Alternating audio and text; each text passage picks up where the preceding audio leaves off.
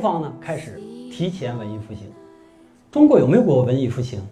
以前我有一个很好的朋友问我说：“你觉得中华民族的伟大复兴是复兴什么呀？”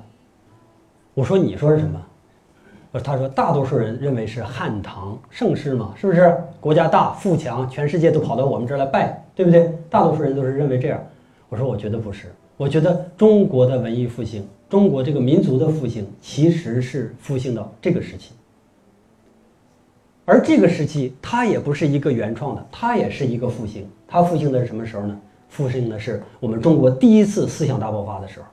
中国有两次真正的思想大爆发，第一次就是先秦春秋战国时期，第二次就是南北朝魏晋南北朝。我们说魏晋风度，听起来好像没有孔子之类的这么大牌的人物，是不是？好像没有，但实际上这个时候中国产生了一系列的变化。才导致我们今天中国文化的存在。如果仅仅有孔子或者仅仅有老子的话，不会产生今天的中国文化。而这个时候才是真正中国文化的产生。真正中国文化怎么产生的？就这么几个原因嘛。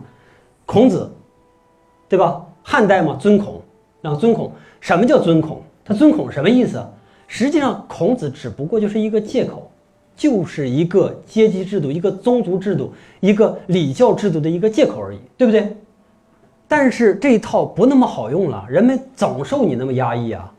曾经我傻，是不是？我年龄小的时候你欺负欺负我还行，我现在大了你还欺负我呀？你干嘛呀？对不对？几百年了你还拿我当是吧？还让我是吧当牛做马之类的？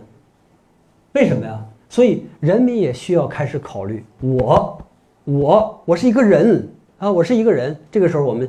可以跨到欧洲的文艺复兴去想，文艺复兴就这码事儿。咱们中国这个时候也是文艺复兴，它也是这码事儿。我是一个人，我需要受到尊重，我有感受，我有梦想。对，在这儿大家看一下啊，在下边那一排，曹丕的一首诗。我们印象中啊，我们印象中就是曹家这这父子都厉害，是吧？但是如果论文采的话，那肯定是曹植第一，然后曹操第二，曹丕那可能。所有的影视剧里边把曹丕演的都那么不堪，对吧？啊，那那曹曹植就是风流倜傥，然后曹丕就是蝇营狗苟，是吧？但实际上不是这样，曹丕也是个大能人啊。而且鲁迅先生啊，鲁迅先生把曹丕提到一个非常非常高的位置，但是他没有提到曹植。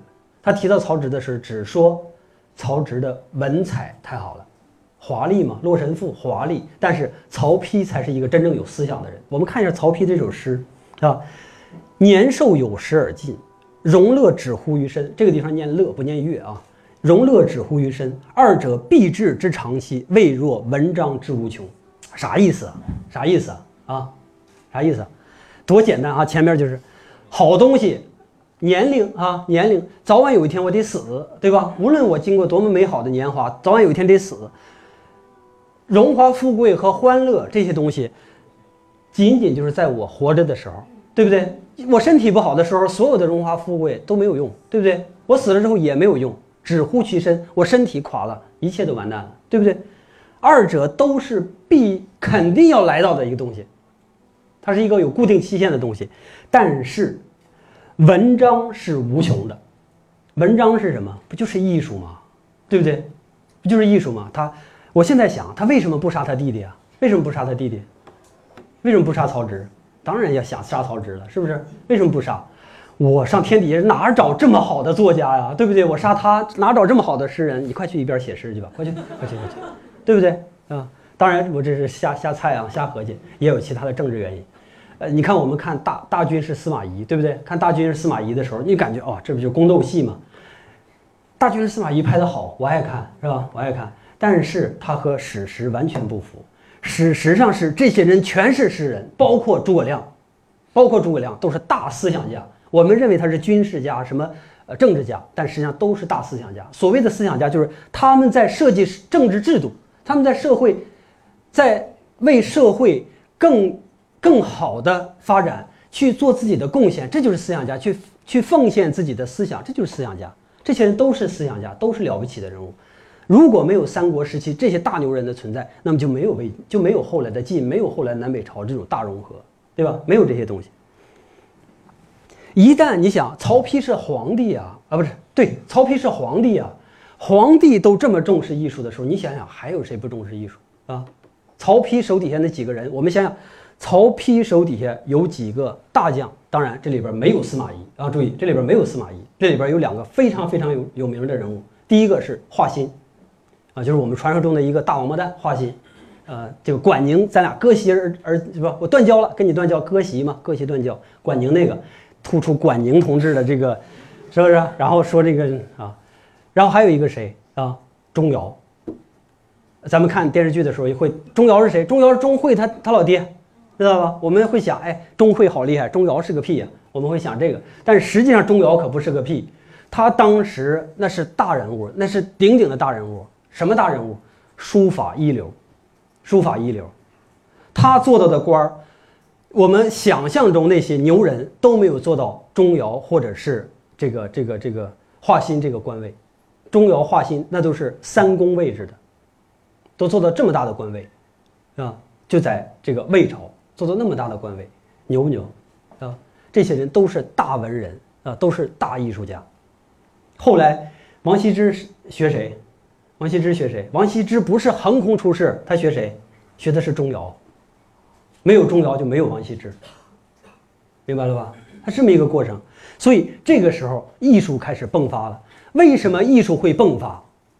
根源就是人有了意义，就是人有了意义。原来艺术都是那些什么？都是那些艺工，我们说的工匠、艺工去做的这个事儿。甭甭管你技术有多好，甭管你造那犀牛有多像。你不好使，对不对？你是最下等的人。但是现在不一样了，艺术家、艺术家、学士，是吧？这些人变成让人敬仰的人了。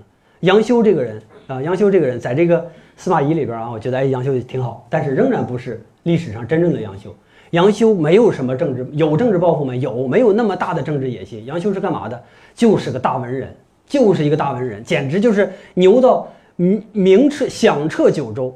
他大名啊，响彻九州，谁没人不知道杨修？就是这么有名的一个大文人。就是这个时代，人们对于艺术、对于文学啊，有了这么高的追求，所以中国真正的一个迸发式的，我认为啊，我们文艺复兴复兴什么时候？我认为就是这个时候。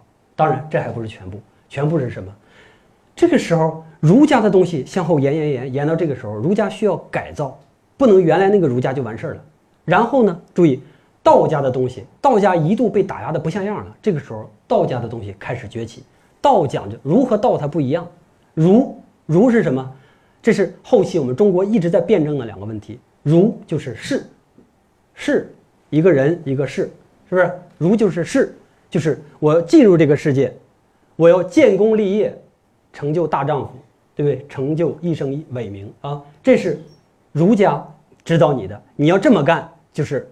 真英雄，啊，为什么你要这么干？因为你这么干就不造反，就不就不捣乱了嘛，对不对啊？但是道不一样，道家告诉你不要去理那个，不要去理那个，那些事儿都好非常无聊的啊！你要干嘛？道家你要干嘛？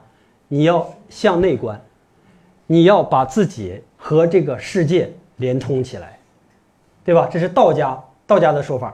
你要融入自然，这是道家的说法。儒家、道家，他俩之间。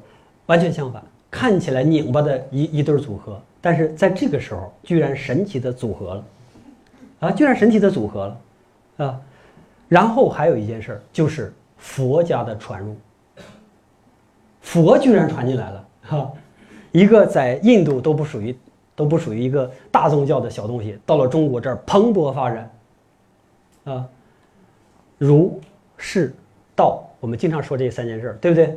在这个时期。逐渐、逐渐的给它捏合成了一团儿，就在这个乱世里边，就在这几百年的乱世里边，魏晋南北朝这几百年里边，慢慢的我们中国文化就一点一点、一点一点成型啊。当然这里边还增加了一种东西，就是从道牵过线来的一种东西，叫玄学啊，玄学。呃，这个玄学呢，后来就基本上就融入了这个文化，但是呢，它不是在这个文化里边主体。我们所以一般谈的时候就谈儒释道，不会谈儒释道玄，是吧？但实际上它也是这个文化里边的一个体啊。然后就有了，我们知道这个钟繇，然后二王是吧？然后有了这个顾恺之，顾恺之是画画的，原来画画的人出名，太难了。当然，这些人物，甭管是钟繇也好，二王也好，那个顾恺之也好，所有这些人物都是当时所流行的一种叫做士大夫的这个阶层。注意，我们看曾经这个中国不是这样的，曾经谁说了算？是不是这上面写了？应该是曾经是王，是什么天子下边亲赐的那些人说了算。我们是贵族，对不对？我们是贵族，你有钱，你有本事，你不好使，对不对？但现在不一样了，现在变成了世家大族，开始门阀开始越来越好使了，对不对？我们的时代在发生变化，逐渐的发生变化，我们的文化逐渐的在成型，而西方这个时候啥也不是。啊，无限混乱，无限混乱。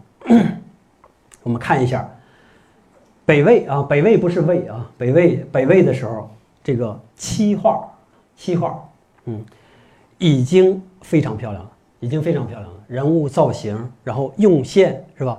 用色，甚至用色啊，他们当时已经考考究出来黄色、红色这两种极其富贵的颜色，是不是极其富贵的颜色？呃，其实包括西方有很多，到后来都用这两种颜色来表达一种富贵吉祥的感觉，是吧？呃，这个图片有点小，但是也是那个漆画，屏风漆画，这里边的人物就开始出现了这个这个神气啊，叫做神气。这个神气不是说天神的那个神啊，就是人的精气神的神，出现了神气。这个时候，我们可以在书法，一个书法是什么？书法其实就是字儿，说它归归根到底不就是字儿吗？我们在字儿里边居然开始出现了感情，字儿出现感情。我们写字儿就是为了传达今天张老师来这儿讲座，通告一下字儿，告诉你，对吧？但是我们中国的书法就导致我今天写的，今天张老师来这儿，那个那个做讲座，通告你一下，这里边出现了愤怒，出现了悲伤，对不对？啊，嘿 不一样了，对不对？从王羲之这儿就开始了。从王羲之这儿开始了，你在字儿里边可以看到人的情绪了。一个跟情绪完全不搭边的一个媒体，出现了情绪，这就是我们中国艺术一个真正的起源啊。顾恺之啊，人们把他把那个王羲之啊，把王羲之尊称为这个书界的书界的领袖，把这个顾恺之尊称为画界的领袖，出现了这么两个人。这是我们当时的这个工艺啊，这是我们当时的工艺。我认为这种繁琐啊，我认为这种繁琐，大家注意看，这个时候已没有什么饕餮了，还有饕餮吗？没有了，没有人再再相信你那那套说辞了，是吧？不相信了啊，不相信了。然后取而代之的是和西方很接近的自然主义的一些东西，是吧？叶子什么的啊，然后这种繁复代表着当时那种生活。你别看南北朝时期好像那么乱，好像那么乱，但实际上又没有那么乱，人们的生活还可以。你看我们在南北朝时期经常发现好多文物啊，如果绝对乱世的话，我们是没法发现这些东西的。但是实际上，它那个朝代的更替很友好，很和谐啊。你当上皇帝是吧？你当上皇帝，你不行啊，我是将军啊，你不太行，要不我当行不？你当，你当，你当，你当，换了一个朝代是吧？然后外民族进来之后，大兵往往边境上一压，哎，皇帝下来，我上，哎，你你上上上上，你看，然后外民族带着他，我们原来叫胡，是不是？带着他原来自己外民族那些好东西进入了中国，那些好东西都是啥？音乐啊，唱歌跳舞啊，是不是？这些好东西，甚至还有他们的一些好的农作物啊之类的，是不是带到中国？这个时候，中国就真正成型了。原来那个所谓的单一的汉民族，就变成了一个非常杂、非常杂，但是充满包容性的一个文化。这个时候，中国真正的中国文化成型。它一旦成型之后，它就会支撑中国好多好多年，对吧？接下来就是西方继续黑暗啊，中国进入制度盛世。因为我们的文化刚才又爆发了一次嘛，对不对？文化一旦爆发。文化一旦爆发，我们马上世界就会有有有转机。隋唐，隋跟秦差不多是吧？就是属于，呃，这个先锋，急先锋啊！我先过去把这些东西都给你收拾了啊，然后给你建立一点很好的东西。但是呢，因为我太残暴了，是吧？因为我要收拾的时候是暴力啊，对吧？真的，我收拾这么多国家，我是要靠暴力的，对不对？我靠暴力，我是维持不下去的。所以这个时候，你推翻暴力，你是牛人，对不对？你是代表着正义，你推翻了我，你有了很好的统治。你看，秦汉他俩之之间的关系是这样，隋唐他俩的关系还是这样，对不对？那个充当暴力、充当黑脸那个人过去把一切都收拾完事之后，啊，收拾完事之后，然后有一个充当红脸的人过来乐乐呵的做天下，但是他俩实际上是一码事。所以我们说秦汉他俩可以连在一起，隋唐他俩可以连在一起。再者说隋唐他本来就是一家子，对不对啊？这杨家和李家他本来就是亲戚嘛，非常近的亲戚啊。所以我们看我们进入了这种环境啊，然后西方这个时候从六百年啊，从六百年。一直到九百年这个期间，西方正好是最黑暗、最黑暗、最黑暗的时候，啊，最黑暗的时候。然后东方呢，正好是最漂亮、最光明、最光明、最光明的时候。哎，这就是不一样的。然后一切艺术都以不可思议的速度飞奔。注意这个不可思议的速度啊！一会儿我们还要用两次，啊，还要用两次。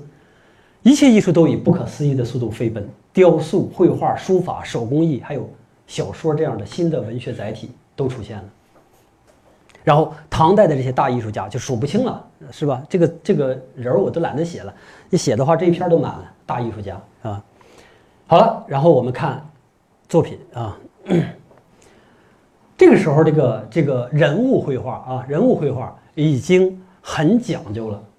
中国这个人物绘画已经很讲究，它讲究在哪儿啊？讲究在哪儿？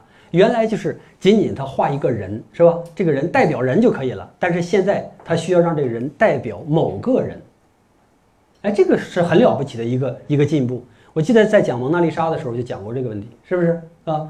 但他已经不是泛指泛指所有人了，而是代表某一个人，啊。从构图啊，从构图到形象到用色啊，到用色。到用笔，我们中国是用软笔，这个软笔去画画，这个软笔其实很难控制的，画那么细的线，一切的一切都已经堪称完美。就这个时候，在唐代，因为它就是绝对盛世嘛，绝对盛世的时候，一切发发展起来都没有阻力，都没有阻力，大家都有钱，你画张画我可以买嘛，对不对？当然这个时候，艺术品的买卖还没有达到那么那么高的一个一个程度，但是这个时候已经开始了。我们再往下看。你看这画这些大胖妞，是不是？啊，你看一下，看一下这些牛啊。今天有一个同学问我这字念什么啊？晃啊，念四声，含晃。五牛图非常有名的，我们国宝，这是这绝对国宝啊，绝对国宝。那个时候我们在观察自然，在观察这些牛，它们的动作，它们的特点啊。牛本身还还不同的花纹是吧？牛的这些生活习性就已经达到了这种细致的程度。在唐代的时候，在唐代的时候，人对自然的了解已经达到这样了。我我不相信，如果他们想去写实，他写实不了。但是中国有一个东西一直在拒绝绝对写实啊，一直在拒绝这个。一会儿咱们再提。这是。呃，当然，这个也是唐，也能说明啊，也能一个是说明唐代的工艺，还能呢就是说明唐代当时这个盛世。你看，全是外国银，是不是？全部都是外国银啊。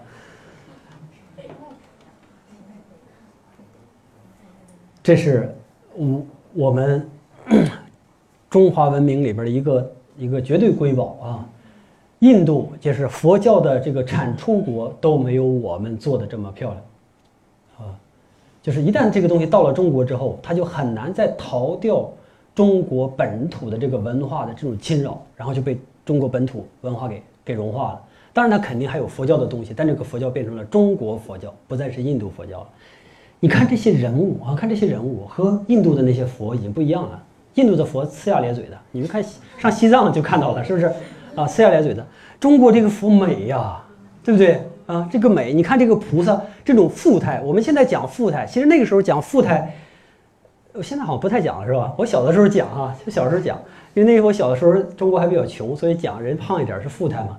你看这种富态，这种丰腴，这个丰腴是代表什么？代表无忧啊，对不对？代表无忧啊。你瘦成这样，瘦成我这样是什么意思？你营养不良，你才瘦成这样，对吧？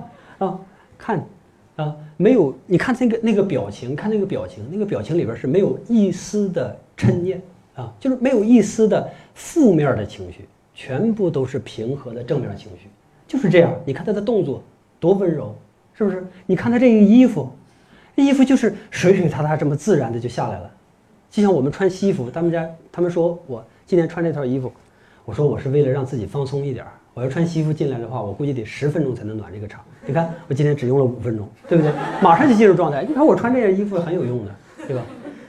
你看他们穿这衣服就是这样的，他不会穿那种非常非常正式的衣服啊。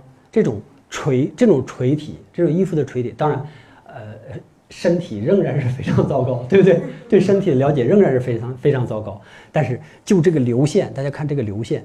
在唐代的时候，在唐代的时候，我们的泥塑达到了一个极高的高峰，极高的高峰。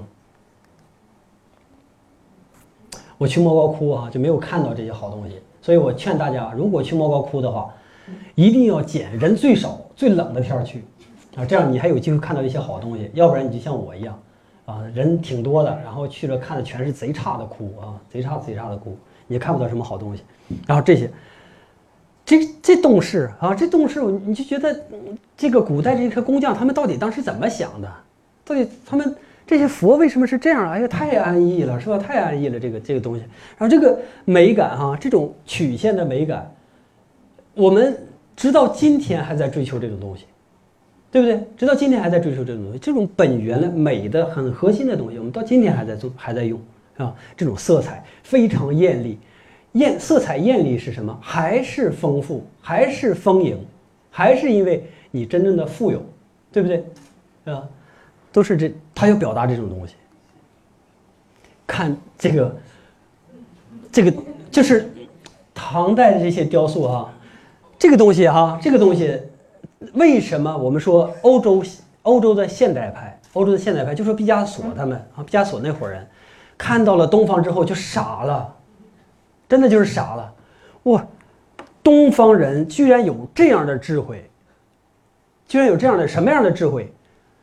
改造，改造，它不是完全依照自然一模一样的去扒过来。西方一直是这样，要求绝对的去反映去去反映自然。东方人是已经不在乎反反映自然了，他要在自然里边去把那个抽，把那个合理的核心的东西给抽离出来，对吧？人身体上有很多弯儿，一到我们看那个谁，米开朗基罗那些那些雕塑，那些疙瘩，恨不得我也有那么多疙瘩，哪有那么多疙瘩，对不对？他就是恨不得把每一个人的身体的结结构全给你表达出来。这个里边有一块肌肉吗？他这大下巴可能算是一块，是不是啊？没有，没有，他可不玩那个，他把所有没用的东西全给你删掉，只留下最有用、最有用那一部分给你留下来啊。这一部分是干嘛的？这部分干嘛的？我要表达这个女性的优雅，啊，我要表达这个女性的柔美，我要表达这个女性的富态，对不对？够了，还不够吗？我要表达的东西全部用用最简单、最简单的语言给它说明了，还不行吗？这就是艺术啊，这还不够艺术啊！艺术是什么？艺术不是面面俱到，对不对？艺术不是面面俱到，面面俱到的东西有的是。照相机能不能面面俱到？比你艺术面面俱到多了，对不对？啊？这个东西是照相机发展不出来的，哪个照相机能把人拍成这样？我咋不信呢？对不对？啊，这是人精神上的力量，精神上的力量，这就是艺术。所以说，我们看到盛唐的时候，我去，你看啊，看这个小表情啊，看这个小表情啊，他根本就没有去注意你。我们看，我们看那个秦朝的时候，兵马俑上，他还在很努力的把人的鼻子、眼睛、颧骨这一些给。这一系列给你给你弄出来，让你感觉更像一个人，更真实，对不对？但你到这个时候，你发现他把所有东西该省略都省略了，留下最有意思的、最微妙的那些点，和我们现在画漫画的东西感觉差不多，是不是啊？好玩吧？美吧？极不极限？我就认为它太极限了，它太极限了，它领略到了啊。好，这个从七啊，咱就唠，再简单的唠，七就是集权时代。集权时代对于东方来说就是宋元，对于西方来说就是基督教，就是基督教。什么叫做集权时代？后来我们知道，再牛的唐是不是也死了？死于什么？死于中央没有权力嘛？跟以前的那个周的死法，跟以前汉的死法是一模一样的，对不对？虽然你发明了很多新的制度来弥补以前的不足，但是你仍然不足以支撑一个伟大的帝国，一个这么大这么大的帝国坚持万年的基业，不可能。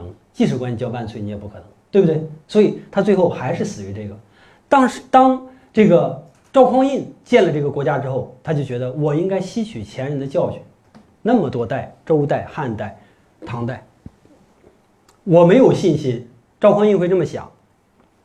我没有信心像那些祖先一样有那么伟大的能力，因为他们被传的都太神了，是吧？我没有信心我有他们那个那样的能力，所以我我不确信我的大宋会比唐朝会比汉更富强，所以我只能去拼命的改。而改的第一点就是他们以前犯的那个最大的错误，他们怎么死的？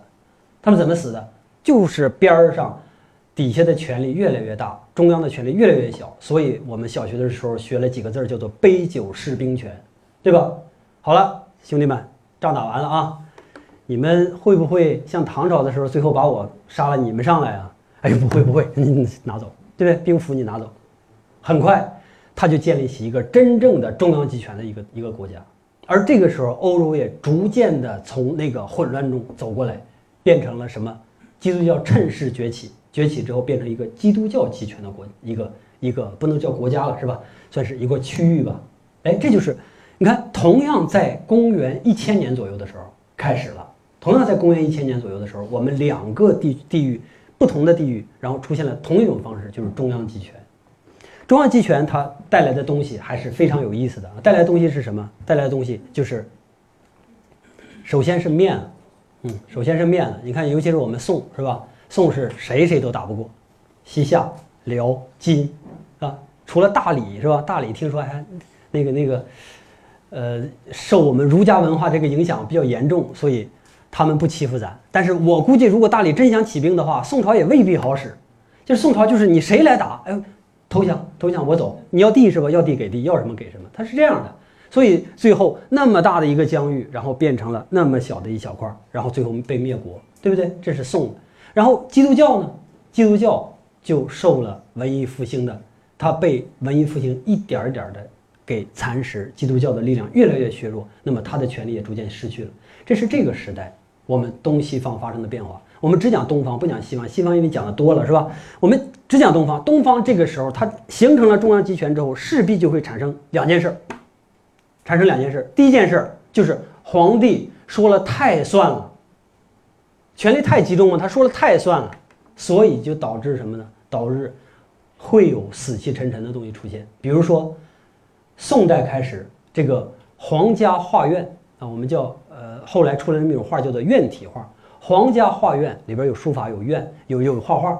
这些人开始陷入了一种死结，因为这些人稍微画不好点就被杀头，知道吗？他什么叫画不好？就是我皇上不喜欢就画不好，所以这些人被迫的。画就变得越来越拘谨，越来越拘谨，就像样板戏一样，他不敢说新的话。但是还有一波人，注意文人，还有一波人文人，比如说苏东坡，是吧？这波文人他们在这种这儿有一个说了一个这个苏东坡的词，咱们可以稍微读一下啊，稍微读一下。前面不读，前面不读了，前面就是形容一下啊。到了这儿。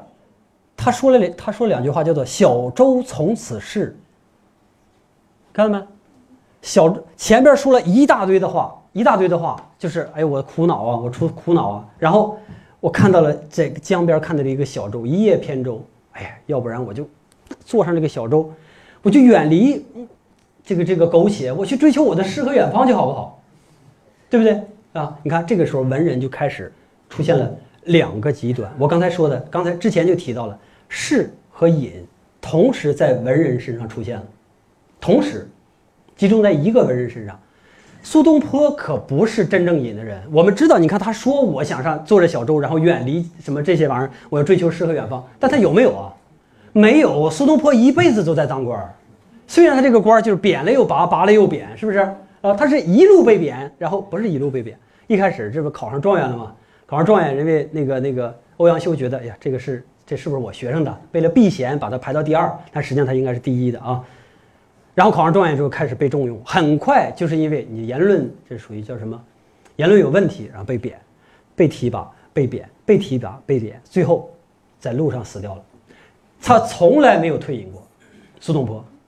不光是他，中国后世的很多文人都是从来没有退隐过，但是有一颗随时准备退隐的心，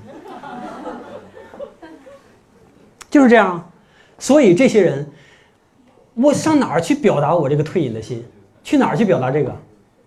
去艺术上，书法、画，对不对？去这上面去表达这个，书法和画，所以就出现了一种新的画风，我们现在可以管它叫文人画。这帮人推谁为自己文人画的这个画祖呢？啊，谁呢？王维。王维是唐代的，哎，唐代他也是个大官啊，是不是？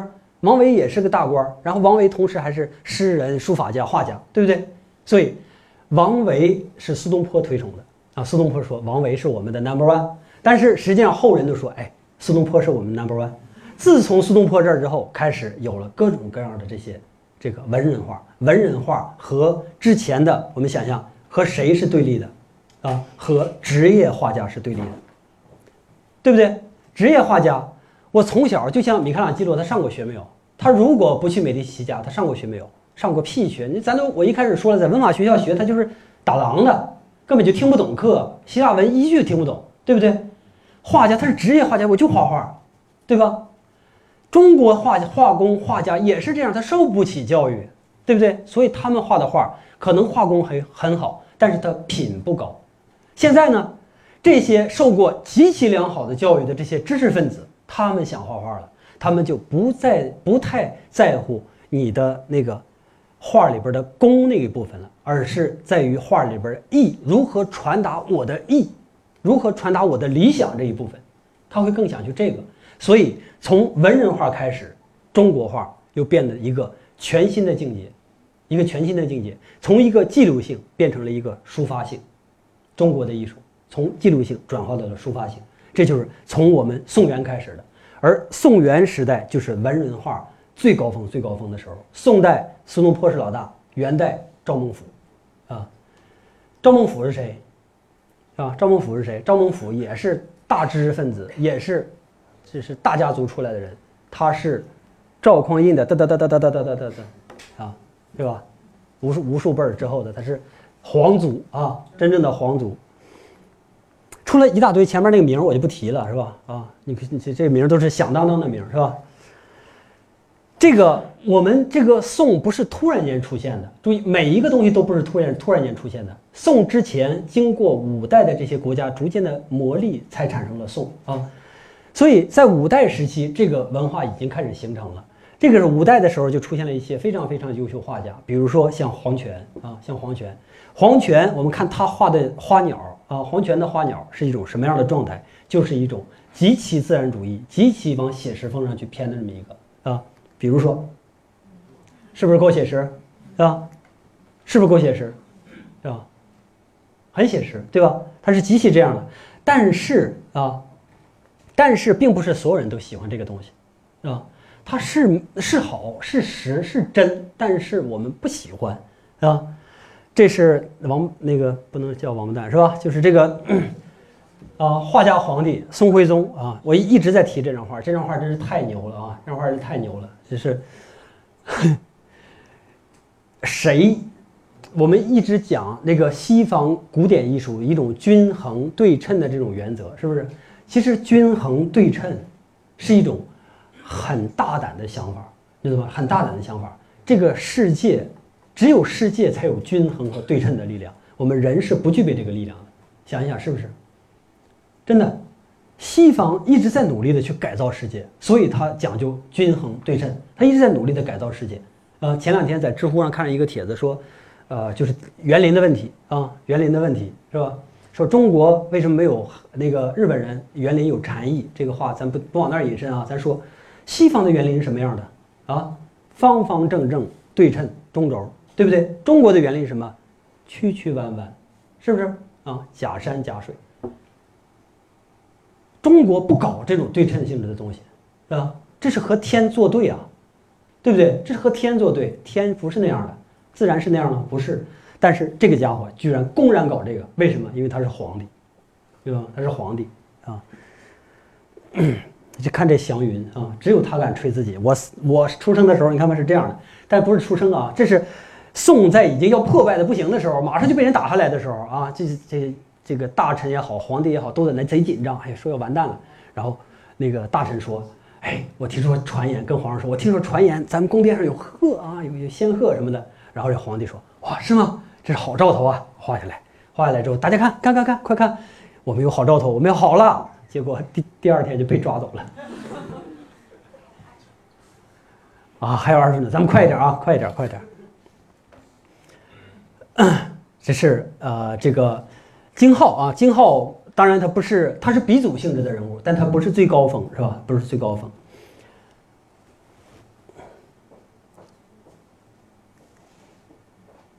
这个是一个高峰，董源是一个高峰啊。范宽是一个高峰，这就到了宋了，这就是这都是文人啊。文人的意思就是他们都受过极其良好的教育，都有着儒家的入世思想，也有着道家的隐退思想啊，都是这种两两者合一的。但是范宽他没有当，他没当过官有人求他当官他不去啊，这个是个酒鬼啊。范宽，马远啊，马远，看这个波浪是吧？以后咱们有机会再好好讲这个吧。这个到元代了，是赵孟頫了啊。赵孟頫是元代的一个顶峰。咱们说元赵孟頫的书法好，说他画也非常好。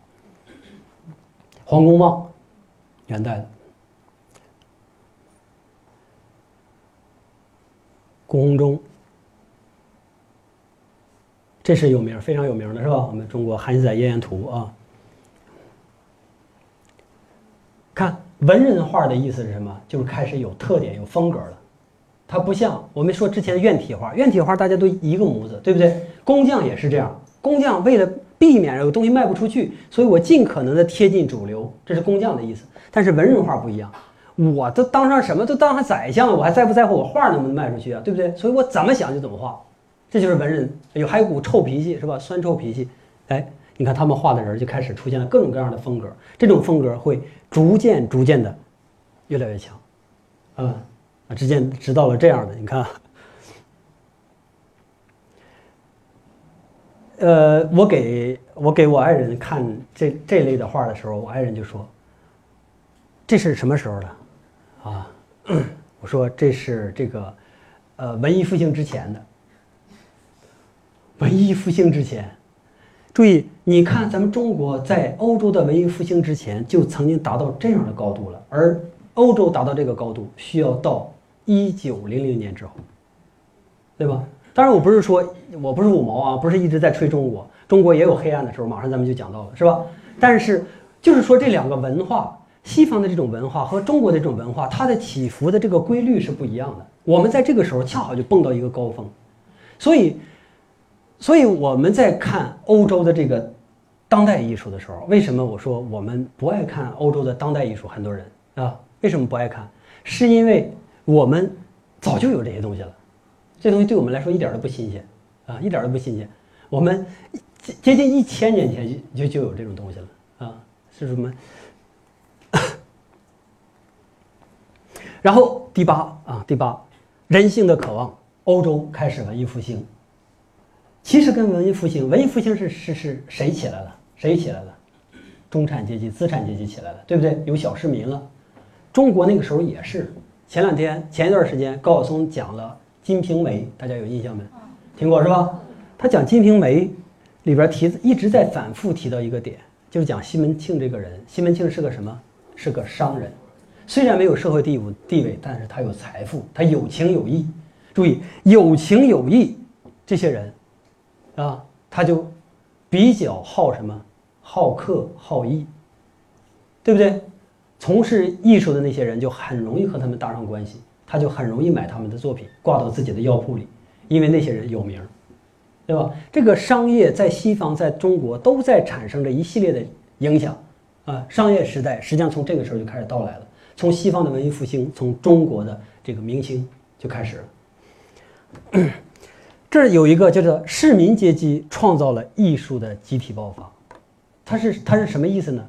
实际上就是购买艺术的人更多了，渴望艺术的人更多了。我们比如说，呃，我们知道明四家、江南什么四大才子，我们所有所有听到这些人，他们很多是没有做过官的，他们就是大家族出来的人，就是大家族受过良好的教育，这种大家族出来的人，然后他们画画非常漂亮，非常潇洒，非常有名，非常有个人特点，所以在当时有着很高的社会名望，就跟曾经杨修有着很高的社会名望一样，对不对？他是一样的，所以这个时候人们就会去求他的画，他也不是画画卖，你像唐伯虎，我不是画画卖啊，不是画画卖，但是呢。因为我好这个，我好那个，所以呢，你总请我喝喝酒，对吧？然后有的画家呢，可能好逛逛这个青楼，是吧？请我逛逛青楼，我就给你画张画啊，就是类似于这样的。他也不是说我画画就一定要卖的，但是仍然是出现了很多艺术品的交易啊。那个时候的艺术品不光是挂在大家族里边，不光是挂在唐伯虎点秋香，大家记得吧？里边那叫什么宁王，是不是？说有一个唐伯虎的真迹，然后又过来看了，是不是这个？不光是挂在大家族里边，像唐伯虎的很多画还挂在那个谁家里，就西门庆他们这一类人的家里，啊，也挂在他们家里。人人都想和这个社会挂上关系，和这个社会的一个高高更高一点的阶级去挂上关系，尤其是商人，因为在中国历史上，所有我们这个宗族不是我们这个这个礼教里边，商人一直都是最末位的。为什么他是最末位的？因为他们有威胁，因为他们有钱，对不对？有钱就是威胁，所以我们在礼教的过程中一直都是说士农工商，商是排在比农民还靠两靠后两位呢，所以它排在最后一位。那商人怎么样能让自己的阶级、让自己的层次提高一点啊？怎么能？要不然买官去了，对不对？要不然买艺术品，现在就是这样，是吧？然后咱们看几个作品，看这个时候。哎，这这个画是我特意放上的啊，这个明太祖的画像，这是后来画的。咱们记得历史课本上那个谁朱元璋长是什么样吗？是吧？我一直在想，为什么历史课本不用这张啊？为什么要用那张？挺有意思的。看这个时候啊，沈周，沈周这个明四家里边的打头的人物啊，然后这还是沈周的文征明啊，二号人物。咱们在《唐伯虎点秋香》里边那个文征明是那个谁演的？黄黄什么演的？贼搞笑，画小鸡吃米图的。实际上，他的牌儿为目的啊啊，以趣味为目的啊，以趣味、以意思为目的。就画画以什么为目的？以讨以讨好我自己为目的。我在这个世界中看到了什么？我看到了这几个这个这这几个果子，我也不知道是什么果子画的啊。我看到了这个这个蝉，但是我看到的它这个东西，我看到它这个东西可能和现实中完全不一样，因为我有思想，因为我有精神力。我的精神力让我在这种提炼出一种更美好的东西，对吧？就好像是我们在天地中看到阴阳，对不对？它是这种提炼性质的东西。啊，加加加八大啊，八大，这是明清跨越明清的。八大是那个朱家的传人啊，也是皇皇室子弟。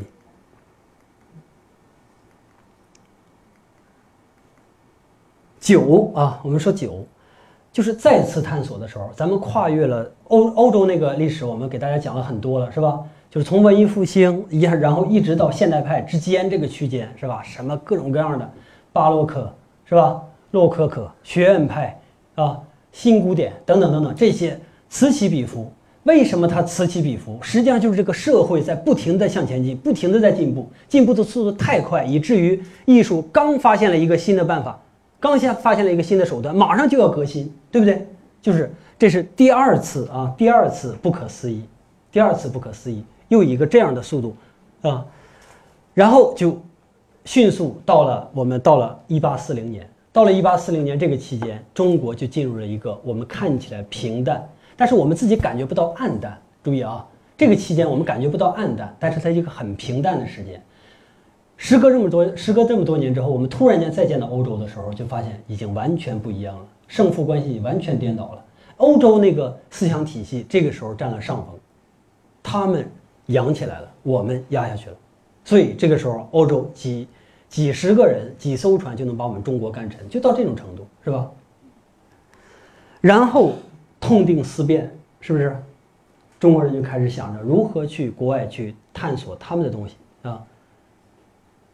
细微中用，包括艺术上，然后像徐悲鸿、像常玉，他们俩就不光他们俩，很多人跑到法国去学艺术，跑到法国去学艺术，他俩之间有一个很有意思的事，徐悲鸿去的是什么呢？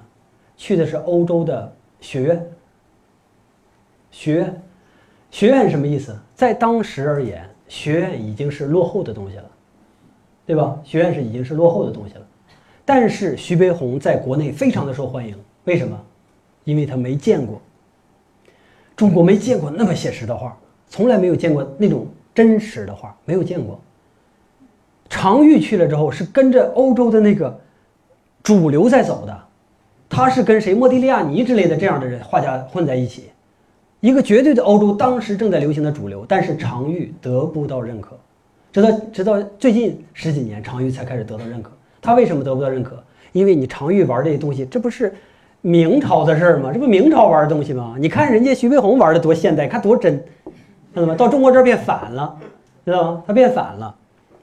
然后西方的代表就是梵高、毕加索、蒙特利安，啊，要讲的话，这些人其实都是在探索。其实艺术家也是在探索一种新的世界观，一种新的对待世界的态度啊。他们的作品也是。咱们快点跨越啊，把这几个人给他跨越过去啊，然后咱们讲十，也就是我们一个结语，结语就是世界化，变化中的西方和变化中的中国，从一八五呃一九八零到二零五零，这就到未来了。这个呢是我的一点一点猜测，曾经我也说过，是吧？中国已经崛起了，现在谁都看出来了，中国这个崛起是遏制不住了。还有遏制不住的同时呢，就是商业这个时代遏制不住了。对不对？消费时代、娱乐时代遏制不住了，这东西都已经不可避免。全球化也是不可避免了，有了网络，这东西也是不可避免。所有这些不可避免的东西叠加在一起，叠加在一起，最终造成的一个结果是什么？可以预见到的就是中国在未来的某一天一定会变成。我们不是说，呃，这个民族我多么民族主义，但是就是从我们现在的这个趋势来看，我们一定会变成一流的强国。但我不能说 number one 霸权之类的是不是？但是一定会变成一流的强国。我们的文化，注意，我们所谓的民族性的文化会越来越消失。甭管我们现在无论多喊，我们复兴国学，复兴什么什么这个那个，但是时代已经不是这样的了。你再怎么复兴都没有用，知道吗？因为现在时代已经是一个世界化的时代了。我们接下来要迎接的是一种世界文化，我们属于世界人，就跟曾经我们第一章写的一样。东西方都是普通的人类，没有东方人和西方人。那么在不远的未来，我认为这个事儿也一定会成为一个现实。大家看，两条线从一个端点爆发，因为不同的思想体系、不同的世界观、不同的哲学体系，造成了这两条线不同的波动关系。但是在未来，它们又趋于变成一个点。那么一旦未来变成了某一个点的时候，我们再再一次变成了。人类世界的时候，或者说世界人类的时候，这个时候我们中国作为这片土地，就有最大的一个机会来产生世界性的艺术家。我们之前都没有过，我们文化从来没有受过世界认可。但是我们现在玩的不是西方，大家老是觉得当代艺术、现代艺术是属于西方艺术，不是，它叫世界艺术。西方人也不认为自己这个是西方艺术，因为这是人类艺术。所以在不远的未来，这个人类艺术或者说世界艺术，它最终会成为一个全球化的东西。那么全球化，一个强大的输出国就是我们，一个强大的输出国，它就有机会产生这样的像毕加索。毕加索，我不是说他是世界的，我是说至少他是世界级的，我们也可以产生这样世界级的艺术家。这就是整个我这期讲座啊，讲的稍微有点快，是不是？嗯，稍微有点快，然后后边比较赶，因为咱们时间确实是呃超了啊，超了，非常不好意思。后边这些其实还我觉得也很有意思，咱们可以细细的去把它品出来，很有味道的。takes the pain away.